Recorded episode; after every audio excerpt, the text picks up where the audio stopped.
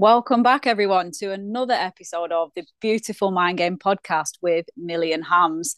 Today, we've got another great episode with another amazing, amazing guest. I'm really looking forward to it again. Hams, how are you? You looking forward to it? Uh, it's it's something that I'm not scared of, but I'm apprehensive of because this is a topic that we know very little about, and we know very little. So we needed someone who was genuinely going to open their their minds up and themselves up to us, so we could learn a lot more about um, disability within sport and in and in professional sport as well. So we needed someone um, who we've got coming up on the podcast later on, which will be fantastic to hear from. And I'm really looking forward to it because I'm pretty sure from our pre-conversation before the podcast started that we've got the right guest to begin um, learning more about um, differently abled people in sport. So yeah, looking forward to it, Millie. And what a fantastic guest guest it is. Uh, we have some good news as well, don't we? Yeah. So basically, we're finally sponsored, which is fantastic. So us over at the Beautiful Mind Game and um, myself and well, myself over at Friday Night Counter Attack, our football like sibling podcast, basically, we've now got a new sponsor, which is fantastic. So um, basically, it's the canvas company. So they're basically printing off canvases, and they thought, you know what, we've seen this podcast. We'd like to know a bit more about how they can help us and how, how we can help them. So we've basically got our own kind of canvases now, which is pretty good as well. Um, hopefully from next week and the week after, we'll get an official script instead of me butchering it. But they're called Bodes Art. Um, they've given Millie and I our own little special gift, which we'll be announcing on social media soon as well, which will be fantastic to see in relation to the World Cup. So hopefully, um, by the next time you're listening to a beautiful mind game podcast, you'll see a, a lot more professional adverts from Millie and I in terms of what our adverts um, for this new pod for this new sponsorship will be. Uh, but yeah, Bodes Art, check them out. They'll be on our social media pages as well. If you did want a really nice new canvas in, in time for the World Cup with your favorite nation's flag on there as well. That'll be absolutely fine. Um, but now I'm looking forward to seeing who we've got on the podcast, Millie. So this is the guest that you invited on because you had previous knowledge of how well they've done in in the world of sport, and not just any sport, um, a sport that you're quite familiar with. Is that correct? I think we're both familiar with it. We're all familiar with it, aren't we? It's just, so yeah, it is. It is, but I'm le- I'm going to learn it from a different perspective now as well. So I'm really looking forward to it. But yeah, sorry, introduce our guest, please. Without further ado, welcome onto the podcast, Liam Burbridge. Uh, How yeah, are you, you, Liam? Uh, I'm really good, thanks. Thank you for having me. Good, uh, we're really excited to speak to you. I'm sorry for blabbering, but Liam, um, first things first, can you give us an introduction that would sum up you in 30 seconds? So just so for anyone listening, who is Liam Burbridge? Oh, in 30 seconds. Mm-hmm. So I am a below the knee amputee. Um, I'm an amputee footballer, so play amp- uh, play football on using crutches and one leg.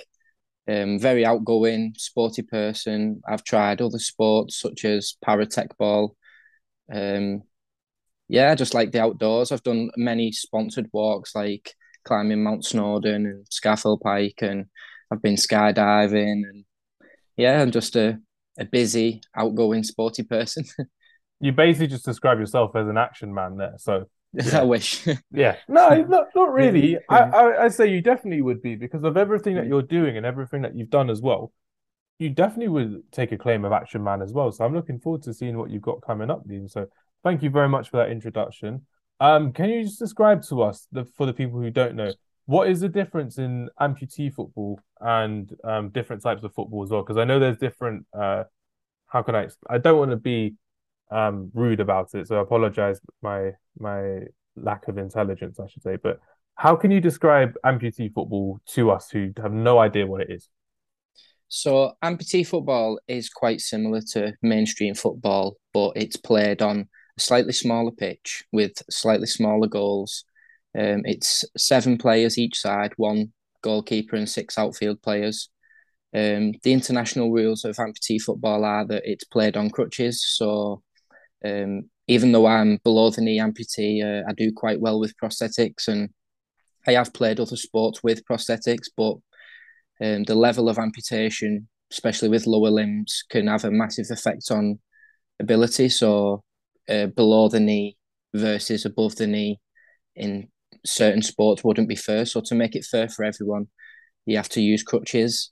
Um, if the ball touches the crutches, it's classed as handball, and a free kick is given to the other team. Hmm. Um, as I mentioned, I'm not wearing a prosthetic, so because I have quite a long a stump, we call it the the residual limb. If the ball touches that, that's a foul, and um, a free kick's given to the other side. Um, the goalkeeper has one arm, so very similar to me. If he has an amputation at the elbow or even at the wrist, he's not allowed to use the rest of the arm. It has to be strapped inside, and he can actually only use one arm.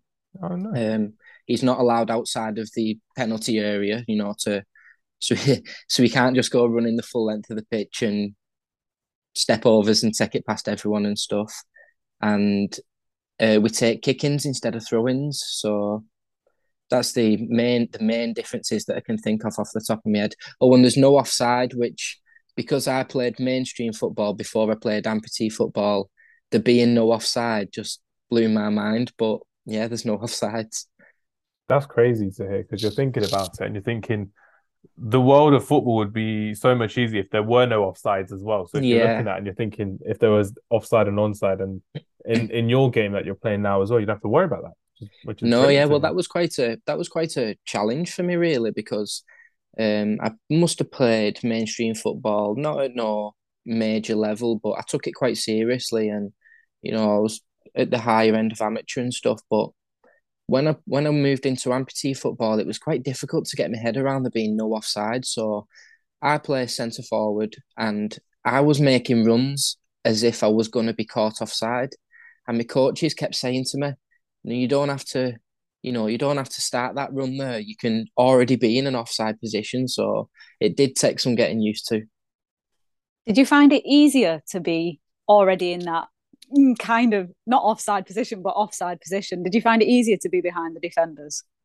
I do now that I've got used to it because, like I said, because there's no offside, you can literally be like meters into the other opponent's side of the pitch before anything's called. I mean, but the the only problem is with that is is because it's such a small sided game. You've only got six outfield players. If you you know, pe- people ask me on social media all the time, well, can you not just go lang in the other in the like opponent's area? And Mhm. while technically you can, because because your team is such a small team, you're leaving your team a man behind in defence. Then do you know what I mean? So yeah, it's it's finding that balance of using it using the no offside to your advantage, but still tracking back and stuff. yeah.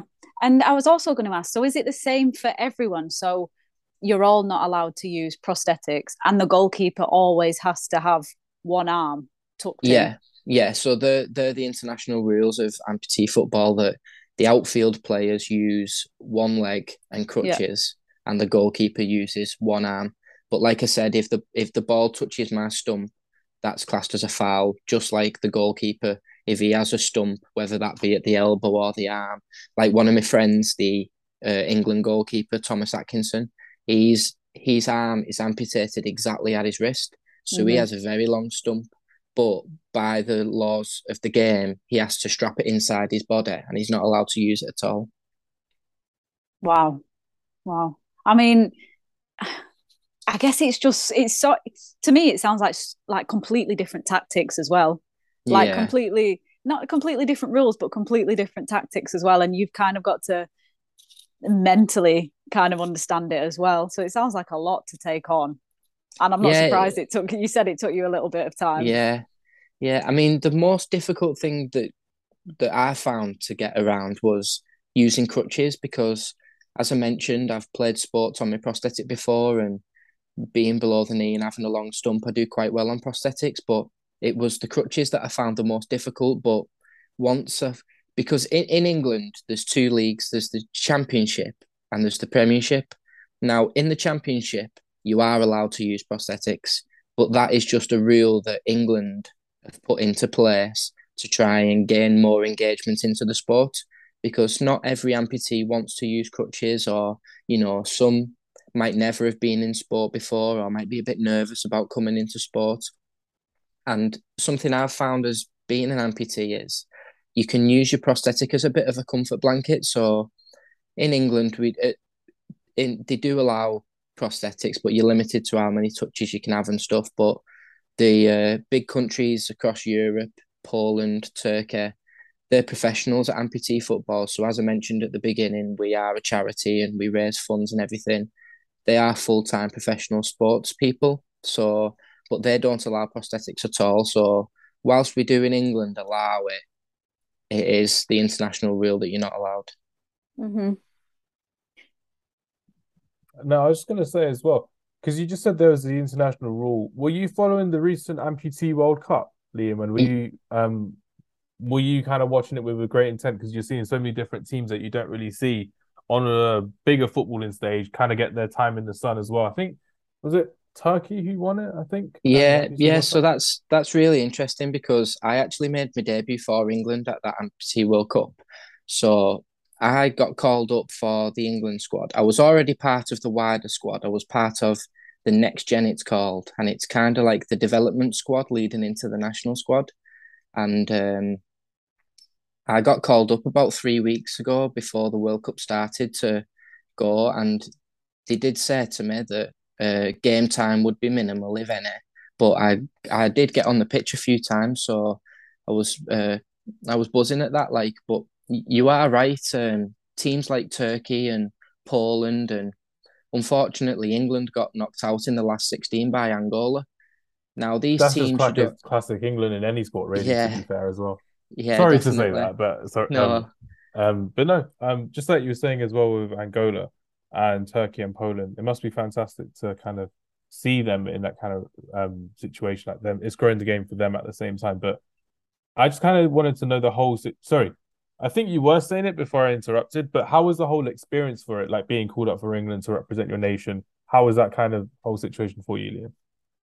To be honest, it's one of them things where um I was shocked, but I was I was shocked, but I wasn't shocked, if you know what I mean, because it's something I've been working towards. So the most the, the, the most shocking thing for me was the timing of the call up because like I say, it was something I was working towards, and I never, like, I never in a million years thought that three weeks before the World Cup I was going to be asked to go with the squad. But yeah, I was like really amazed. But with it, with it being something that I was I'd set myself out to achieve, then yeah, I was buzzing. And can you just tell us a bit about the World Cup, like where it was, how many teams were involved, um, what your experience was being selected for the World Cup, what it was working with the team? Can you just um, describe a bit about that for us, please, Liam? Yeah, so the Amputee Football World Cup was held in Istanbul in Turkey. Um, there was 24 teams that competed. Um, in England's group, there was Argentina, Indonesia, and the USA. Um, and it works very, very similar to the mainstream football that, you know, the group stage all plays each other, and then the ones with the most points go through to the next rounds. So, like I say, England qualified from their group, and then we lost to Angola in the round last 16, which was the game immediately after the group. But um, it didn't really feel like we lost because Angola was at the time the current world champions. They won the Amputee World Cup in 2018, and he was also in the World Cup final in 2014. So for Angola, he was going for the third World Cup final in a row. So we kind of knew that we was up against it when we came up against against Angola, but it was something that we all relished because, you know, um, if, if you want to test yourself against the best, don't you? Do you know what I mean? In in sport, like that's they're the days that you look forward to, really, and even though we knew it was going to be a real tough game, not one of us thought, oh, we're playing Angola, you know, they're, they're the best team in the world. Like we, we was all really looking forward to it. So, but we did really well, you know, we was, um, it was nil nil. Um, I don't think I mentioned this earlier, but amputee football is 25 minutes each way. It's a 50 minute game and each half is 25 minutes. So we held them at nil nil till 50 minutes and it went through to extra time. And it wasn't until the second half of extra time where they scored and they beat us 1 0. So obviously everyone was gutted and, you know, but to do so well with what is such a young squad, really, we was we was all proud. Uh, it sounds like a massive achievement as well with what you've done and how you've accomplished it as well. So congratulations to you and your team uh, for representing the nation in that kind of way as well. I had the luxury of going to the Commonwealth Games this summer. Um, I had the pleasure of actually watching uh, Olympians and Paralympians compete at the same stadium on the same night, which I thought was incredible with how they did it this summer, which was fantastic to kind of see. What are your thoughts on getting amputee football as part of the Commonwealth Games or the uh, Paralympics for future uh, games, Liam? Do you think that would be beneficial to the sport? Do you think it would be a lot more eye opening as well to be competing around the same kind of time as these mainstream events as well? What, what, what are your thoughts on that, Liam? Um, to be honest, these are only my thoughts, and I can't speak for every amputee footballer and people involved in the England Amputee Football Association. But I think it would be good if amputee football was introduced into the Paralympics or Commonwealth Games or something like that because as I've mentioned, we're we're a charity and we have to do all our own fundraising. So we don't come under the FA, so we don't get funding that way. Um, because we're not in the Paralympics, I, I don't know how Team GB works, but we're not Team GB, so we don't get no lottery funding or anything like that. Um, there's no TV coverage. There's one one uh, one game a year that's on UK TV, and it's the amputee FA Cup final, which is at St George's Park. So, you know, I feel like with more coverage, and it's not it's not just about us being on TV. You know, I feel like in a in a bit of a deeper conversation, like field amputee football's been amazing for me, like not only physically but mentally as well. And I would like to bet that there are people out there that would make great amputee footballers or who would love the sport that just don't know about it. So I feel like any any sort of coverage, help or anything would be amazing for the sport and anyone who'd like to join. Yeah, because that was my kind of um, school of thought as well with the Paralympics. So I've had, like I said, I've been able to go to them, and you're seeing some of these athletes who are competing at their first or their second event or their first time in a big Paralympics event, and it was when they're winning their medals or when they're getting interviewed, they're they're literally saying, "Oh, because I saw it on TV, or because yeah. I saw this happen at the last Olympics, the last Paralympic, um, the Paralympians. I didn't know it, it existed." So then they spent the next four years getting, uh, sorry, getting into the sport and learning about the sport. And I thought if amputee football was to be something like that with having worldwide coverage and worldwide media coverage, just like you kind of said as well, it can only benefit the next person coming along, the next generation yeah. coming along as well.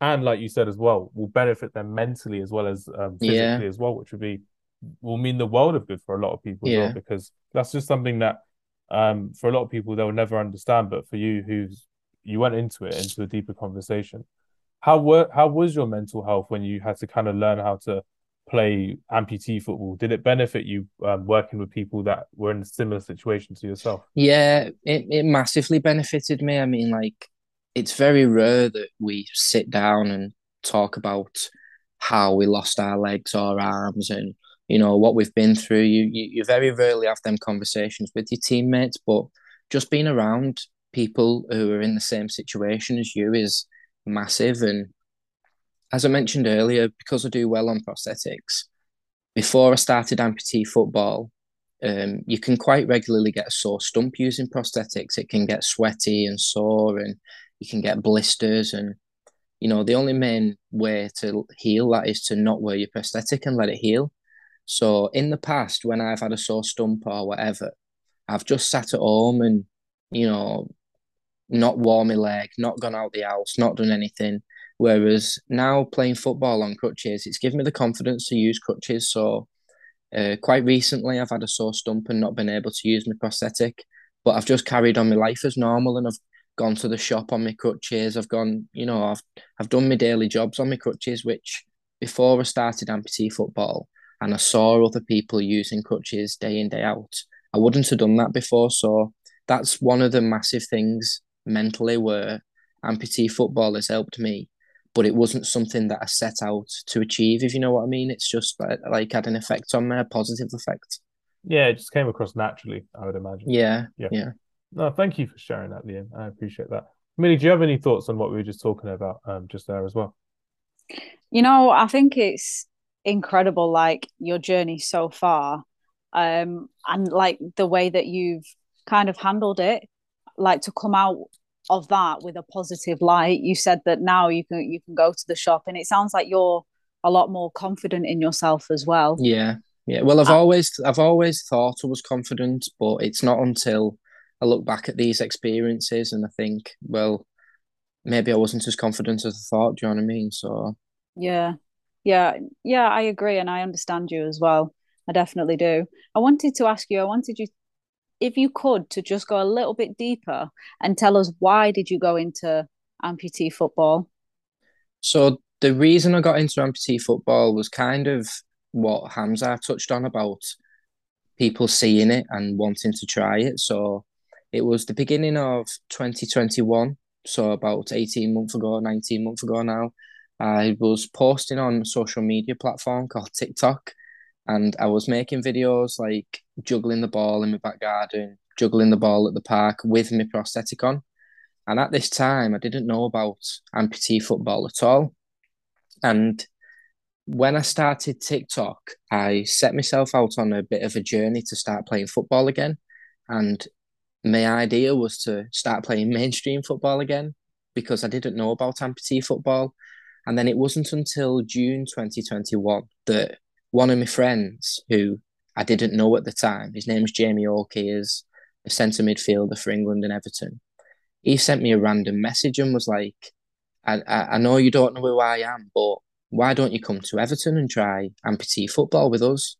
So I went down, tried it, and absolutely loved it. And as we was talking earlier about prosthetics and crutches, the first session I went to Everton, I did play on my crutch. It was uh, my prosthetic. Sorry, it was only training.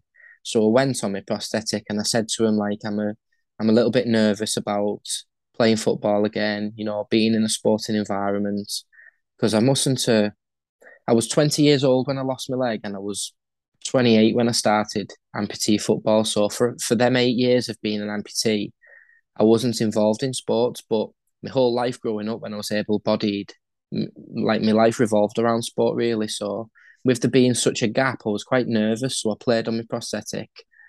And then, long story short, I really hurt the bottom of my stump running around on my prosthetic. So the week after, I played on my crutches. And then when I found out that there was a progression to play for England, but you're not allowed to use prosthetics, you have to use crutches. I've never played football on me prosthetic since because it, it, it feels no benefit to me really. And like I said about the TikTok thing, I uh, used to do a lot of videos juggling the ball and stuff, but I hardly do that now because um, I would never try and kick the ball with my stump. But if the ball was fired at me, that split second decision, I would go for it with my stump sometimes. So I tried to get out of that bad habit, like so. Yeah, I just stuck to crutches from then on. I think it's incredible. It's it's really it's cool to hear as well. To be honest, like the whole like journey you've made. Um, thank you. Honestly, it is. It's, it's inspiring. But that's why I well. said that. That's why I said I was. I was shocked at the timing of the call up for the England squad. Not like I wasn't shocked that I was called up because it was something that I set out to achieve. So to achieve it, I was I was chuffed. Like, but it was the timing of it because I've only been involved in amputee football since June last year. Do you know what I mean? So. Mm-hmm. And did you say you played football before you were twenty as well? Yeah, so I must have played football from when I was seven or eight years old, right up until uh, I lost my leg when I was twenty. Would you be able to, if you could, would you be able to go a little bit deeper into that as well? What happened in that situation? Of how I lost my leg. Yeah. Yeah, so I was involved in a road traffic accident on my motorbike. Um, I used to have a motorbike that I used to commute to work, and basically I was just on my way to work one day and I was driving down a country road, and you know them country roads where it's just like one lane sort of thing. As I was driving around the corner, a car came around the other side, and we both saw each other very late because it was like a blind corner, and we just swerved and went head on into each other. Um, I knew straight away that you know something serious was open. You know, you could you could ask most bikers. Most bikers crash and fall off all the time. It's like a quite a common thing that bikers fall off the motorbikes. But I just knew something serious was wrong, and I got took to hospital. And I don't really remember the first few couple of days of being in hospital. Everything that I do know is what I've been told by you know my family and friends who was with me at the time and stuff. But basically, um, I broke my left wrist, my left femur, and my left ankle, and I tore my spleen, which was leaking blood into my stomach. So I had that removed. So I'm on lifelong antibiotics for that. But um, I got compartment syndrome in the bottom half of my leg where the muscle was swelling from the inside out and all the muscle was dying. So every couple of days they'd cut away a bit of muscle, wrap it back up, and then check on it a day later to see if it was healing. And my leg just wasn't healing. So um, I received a lot of support whilst I was in hospital and everything. And there is a guy from my hometown, St. Helens, where I live. his name's Andy Reid, and he stepped on a bomb in Afghanistan and blew both his legs and his right arm off. And he came to visit me in the hospital and then it spoke to me about everything and told me about prosthetics and, you know, told me that if, if I did lose my leg, because I know it sounds bad, but because it was below the knee, it was going to be the best of a bad situation, if you know what I mean. Because as I mentioned earlier about the rules of foot, amputee football, the higher up your leg you go, if you lose your knee, then you're looking at mechanical knees and things like that. So I always count myself quite lucky that I have my own knee, but it was kind of a decision that we'd came to that obviously with me and my family that you know if if these operations were going to carry on where they was cutting away a muscle, I was going to be left with a leg that was no muscle, and they was going to fuse my ankle stiff. So I decided to have my leg amputated, and obviously it was hard, and you know it still can be hard sometimes, but I feel like I made the right decision because I've met people who have had injuries and stuff who haven't had an amputation, and you know, w- without being rude, I can walk much better than them. Do you know what I mean? So I feel like as as much as it was like the worst thing that's ever happened to me, I feel like I've I've made the most out of it. Do you know what I mean? Definitely. Like again, I think it's incredible from where you were and like the journey you've been on to where you are now. I mean, you're playing for England in the World Cup. Yeah. It's unbelievable. Yeah. Like that's the definition of making the best out of a bad situation. Yeah. In terms of mentality, just the last little point I'm going to touch on and then we'll switch back to Hams. But I wanted to go and ask you about your kind of mindset. So within like um let's say around the accident has your mindset from then changed to how it is now. Actually, let's go before. So, was your mind has your mindset changed before to now, and how like how has it changed as well?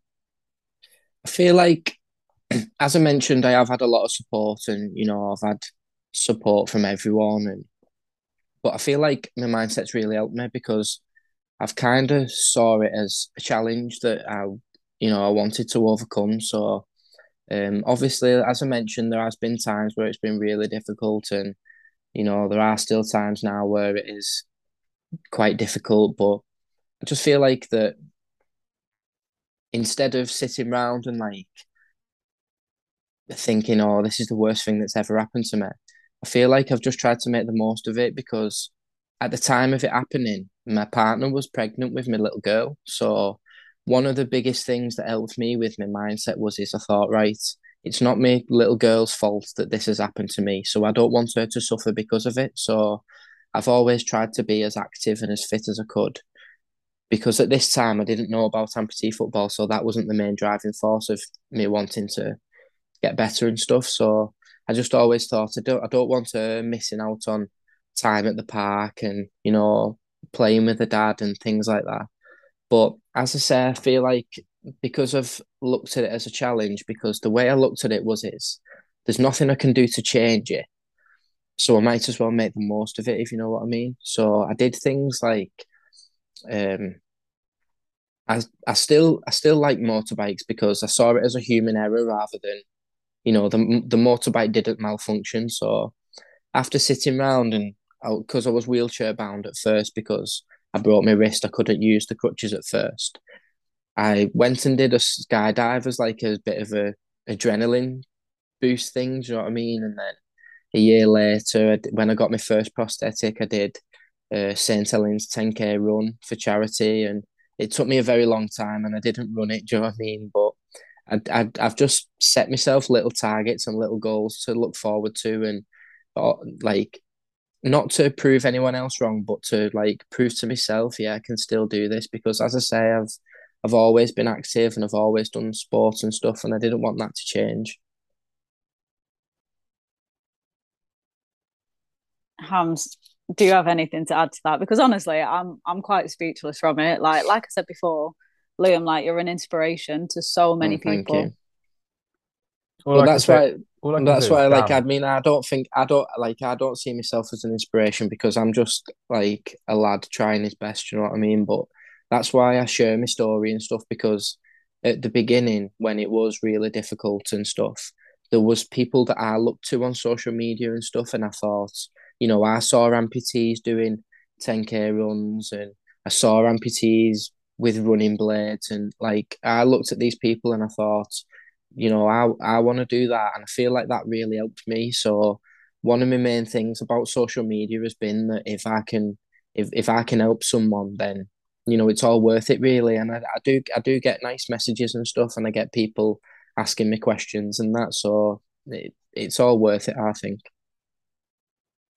Yeah, that's literally just how I, I would say it as well, because you're looking at how so many people can benefit from learning through social media, which is fantastic. And you kind of hit the nail on the head, which is why we do the podcast as well, because we don't always know who's listening, and we are getting a lot more recognition, fortunately, which is really good for us because we're asking the questions that no one really asks on certain podcasts. We're, we're talking to people who no one really want to interview as well, or not know to interview. But the fact that we've finally had this discussion today, Liam, it's just so nice to hear because if it means that there is one person that's listening to our platform who knows someone or is in contact with someone who is suffering from maybe a disability or from being an amputee as well, it just goes to show that the messages out there are just fantastic for everyone to be listening to as well and for everyone to actually be aware of as well, which is fantastic. And I'm really, really humbled with your words that you just said there as well, because you said you're not a hero, but I think that just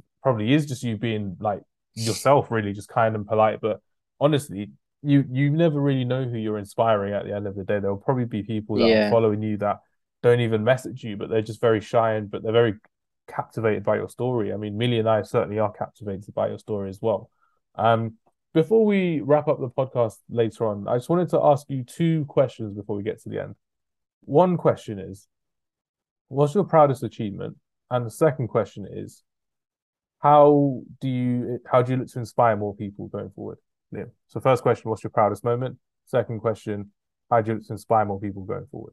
And don't go all humble again because we, we can catch you out now. We know what you're like. I think I think my proudest moment is something we've already spoke about and being called up for England because I feel like that's every young sports person's dream, isn't it, to represent their country. So to stand there at the Amputee Football World Cup singing the national anthem was pro- probably my proudest moment. But there's been a few proud moments. Like um, I know I play for Everton, but last season I played for Manchester City, and as I mentioned earlier about the um, there only being one game on TV a year in the UK of amputee football, um, is the amputee FA Cup final, and it was Manchester City v Portsmouth.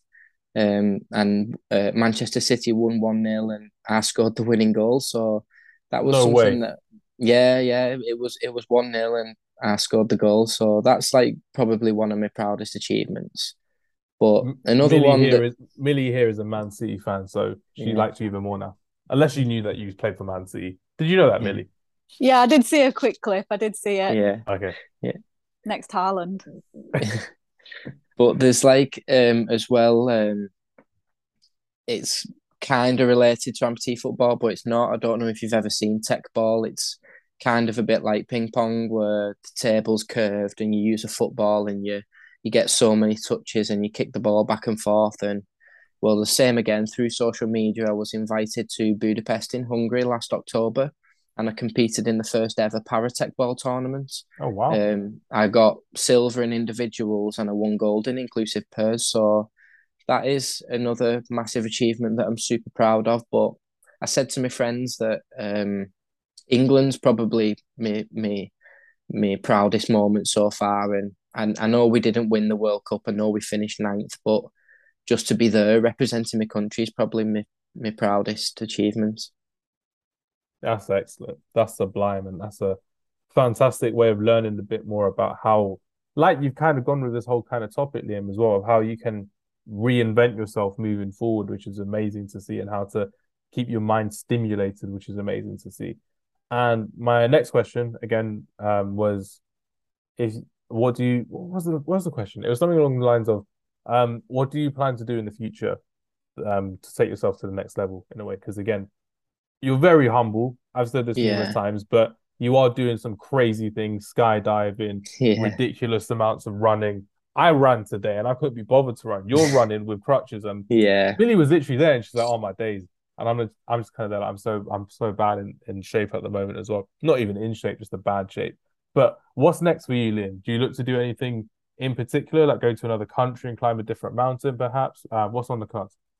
I would I would like to do things like that. Like I would like to, you know, go some. I'd I'd like to climb Ben Nevis in Scotland because that's the biggest one in the UK, and there are other challenges out there that I would like to set myself, but I just feel like that um, now I've been now I'm part of the England squad. I feel like I did a post on Instagram a few it might be a few days ago now, but I basically said that I've been an amputee for nine years now and I've constantly been setting myself these challenges and things. But I think with amputee football, I think I've finally found what what I should be doing, if that makes sense. And as we mentioned earlier about even though we don't talk about our amputations, just being around people the same is just, you know, you, you can't explain it. But I feel like what's next for me is. You feel like next, it's home comfort.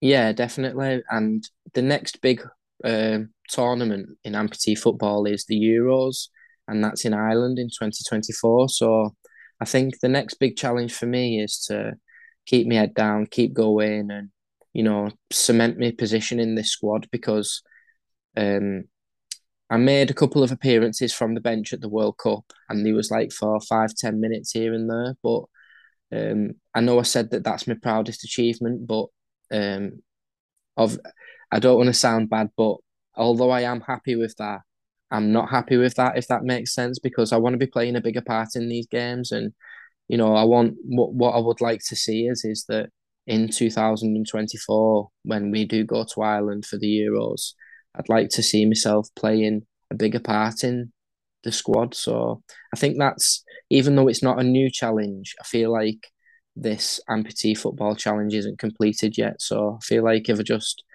keep my head down and crack on. I feel like that's going to be my main focus now. Your proudest achievement is yet to come.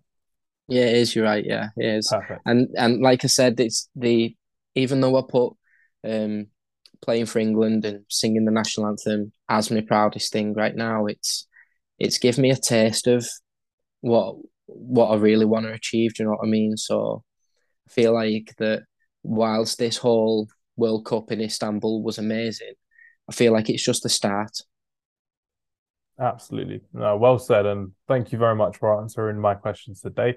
Um, normally, we let Millie close off the podcast because she normally has two or three different um, types of questions. So, Millie, I'll let you finish off the podcast and style for us if that's all right with me.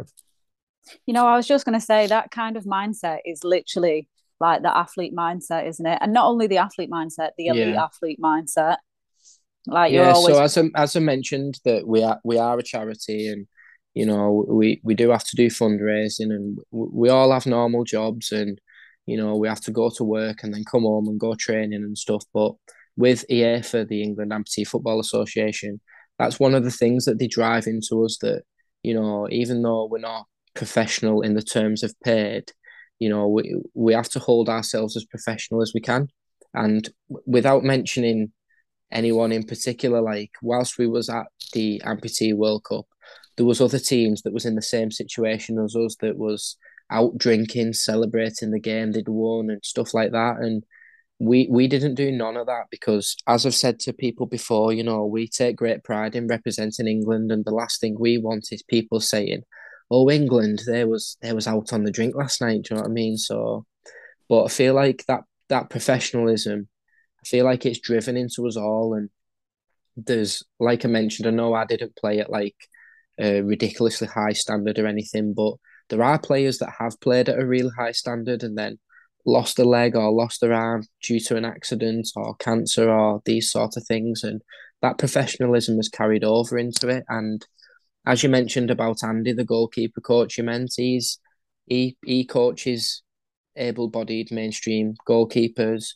You know, we've got a few members of the coaching staff. So the head coach, Owen Coyle Jr., his dad is Owen Coyle, who He's managed many professional football teams. You know, he's managed Bolton. He's won the league in India. He's managing at Queens Park Rangers in Scotland now. And um, Owen Coyle Jr., the head coach, his son, he's managing at Queens Park Rangers reserves in Scotland at a professional level. Do you know what I mean? So that professionalism has been drilled into us because it's it's the only way that we're going to compete with these countries like Turkey and Poland that are professional.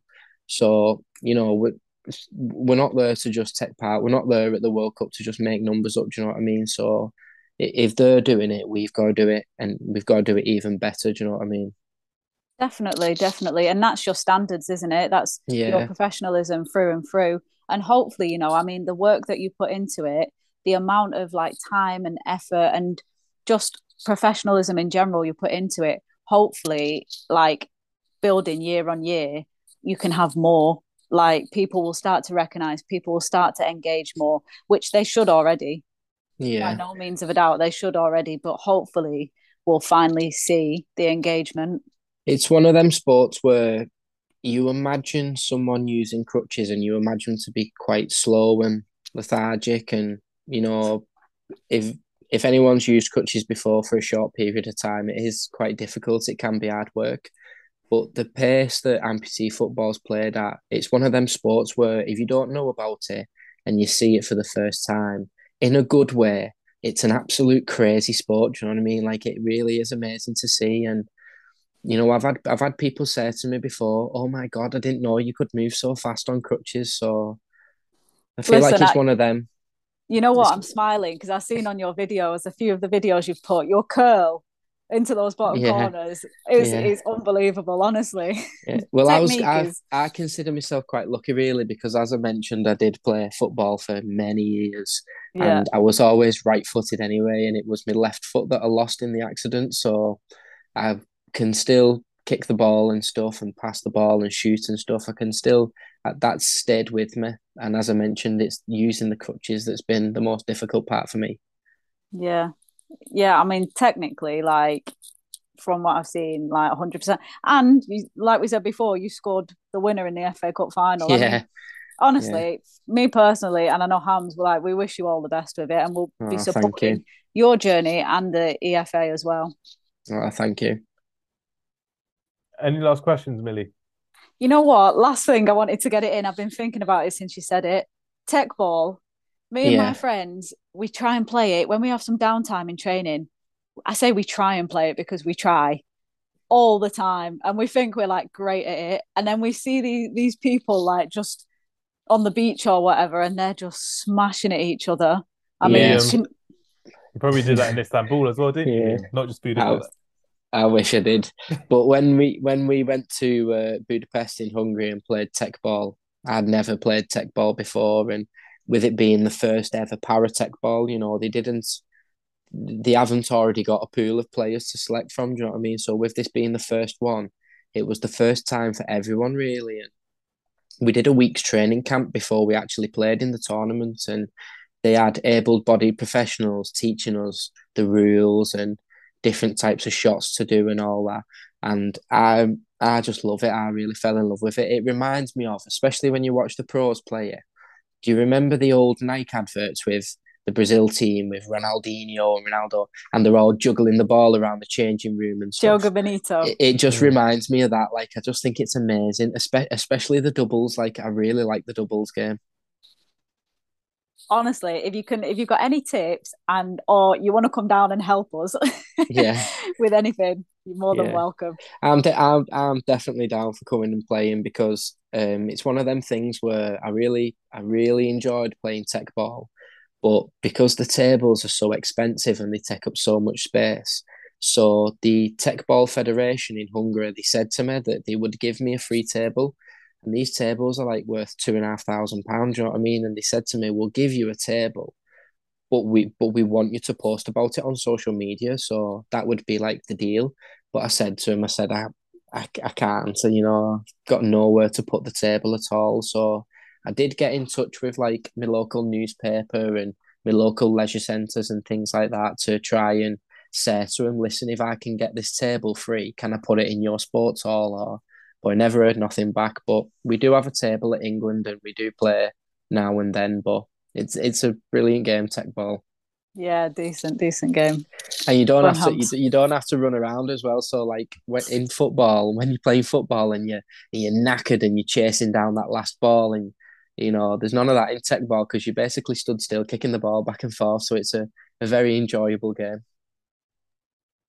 I mean, you can't be talking about Teqball, the both of you, and not trying to challenge each other for a game now as well. Who would win out of the two of you? We've got an, a medal win winning Teqballer and we've got Millie as well. So, Millie, do you reckon you can take on Liam in Teqball?